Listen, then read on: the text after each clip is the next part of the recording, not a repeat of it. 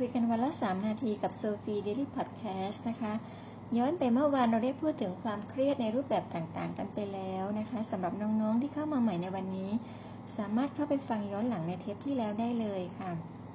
เอาเป็นว่าความเครียดในระดับพอดีทำให้เรามีชีวิตชีวานะคะ ตื่นตัวแล้วก็ไม่เฉยชากันจนเกินไปเนาะเป็นเพราะว่าในแต่ละวันเนี่ยจะมีฮอร์โมนที่ชื่อว่าคอร์ติโซลค่ะ จะหลั่งออกมาจากต่อมหมวกไตนะคะ ก็จะหลั่งสูงสุดในเวลาเช้าทำให้พวกเรารู้สึกสดชื่นมีเรี่ยวมีแรง และก็เต็มไปด้วยพละกำลังมากมายเลยนะคะ แต่ถ้าหากว่าเราเครียดสะสมเรื้อรังก็จะทำให้ฮอร์โมนคอร์ติโซลตัวนี้ค่ะ ถูกกระตุ้นให้หลั่งออกมามากเกินไป แล้วก็เกิดผลเสียตามมาก็คือทำให้ร่างกายเกิดความเสื่อมนะคะทำให้แก่ง่ายนะคะทานจุบจิบมากขึ้นน้ำหนักเพิ่มขึ้นได้ง่าย เกิดภาวะอ้วนนะคะ รวมทั้งทำให้ น้ำตาแล้วไขมันในเลือดสูงขึ้นได้นะคะก่อให้เกิดโรคที่เรียกว่าโรค NCD หรือโรคไม่ติดต่อเรื้อรังนะคะ บางท่านก็อาจจะพัฒนาไปเป็นโรคมะเร็งร้ายได้นะคะ นอกจากนี้ผลเสียของการเครียดสะสมในระยะยาวนานวันเข้าจะเกิดภาวะที่เรียกว่าต่อมหมวกไตล้าหรือ adrenal fatigue นะคะ ให้ให้ลองสังเกตตัวเองว่ามีอาการแบบนี้หรือไม่เช่น ขี้เกียจตื่นนอนในตอนเช้า มีภาวะอ่อนเพลีย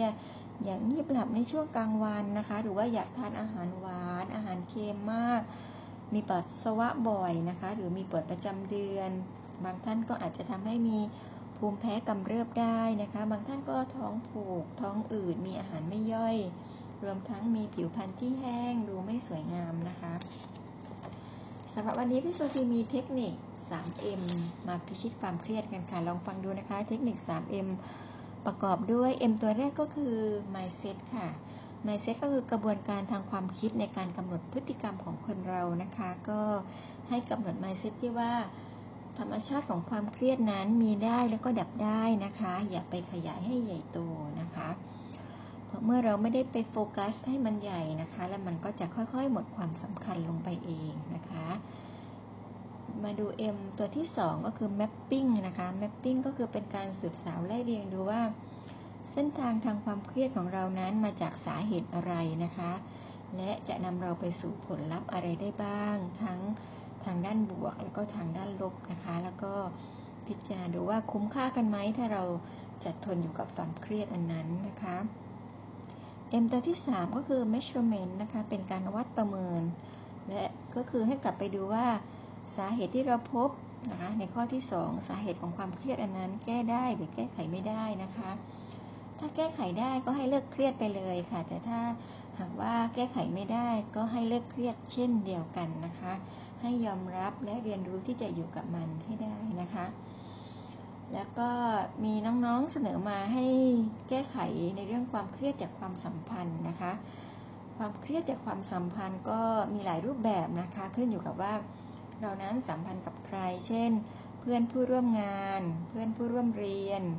สัมพันธ์กับหัวหน้าอาจารย์ครูบาอาจารย์ที่สอน หรือมีปัญหากับพ่อแม่ลูกหรือปัญหามีปัญหากับคู่ครอง คู่คิดคนรักคู่ชีวิตเป็นต้นนะคะ ทีนี้เราก็มาพิจารณาดูว่า คนที่เราไปสัมพันธ์ด้วยนั้นเขาสำคัญต่อเราอย่างไรนะคะ มีอิทธิพลมากไหมในชีวิตของเรานะคะ แล้วก็ดูว่าเราใช้ชีวิตอยู่กับคนกลุ่มนี้นานแค่ไหนนะคะ ในแต่ละวันแต่ละสัปดาห์หรือแต่ละเดือนคือ อยู่ที่เดียวกันไหมอยู่คนละแห่งต้องมาเจอหน้ากันทุกวันหรือเปล่าหรือว่านานๆครั้งนะคะ แล้วก็ลองดูว่า ถ้ามีหรือไม่มีพวกเขาเหล่านี้ค่ะ เราสามารถใช้ชีวิตที่เป็นปกติสุขในแบบของเราได้อย่างไรนะคะ โดยความสุขของเรานั้นเราไปผูกไว้กับพวกเขาอย่างเดียวหรือเปล่า หรือว่าความสุขของเรานั้นขึ้นกับตัวเราเองเราสามารถสร้างได้ด้วยตัวเองเป็นต้นนะคะ แล้วก็ข้อสุดท้ายก็ให้มันสร้างทางเลือกให้กับตัวเองค่ะว่าทางเลือกนั้นสามารถสร้างใหม่ได้เสมอนะคะ เราสามารถใช้ชีวิต ในแบบของเราให้เป็นปกติสุขได้นะคะ เมื่อมีทางเลือกอันนั้นเกิดขึ้นแล้วก็ให้ยอมรับและก็เคารพในสิ่งที่เราได้ตัดสินใจเลือกไปแล้ว ถ้าเลือกแล้วมันไม่เวิร์กนะคะก็แค่กลับไปหาทางเลือกใหม่ อย่าจมอยู่กับมัน เท่านั้นก็เป็นพอนะคะเอาเป็นว่าสำหรับวันนี้ลองนำเทคนิค 3M ไปใช้พิชิตความเครียดกันดูนะคะ แล้วก็พบกันใหม่ในเทปหน้าค่ะ วันนี้ก็ขอให้สุขกายสบายใจ เริ่มต้นใหม่ในสิ่งที่ดีนะคะ จากพี่โซฟีค่ะ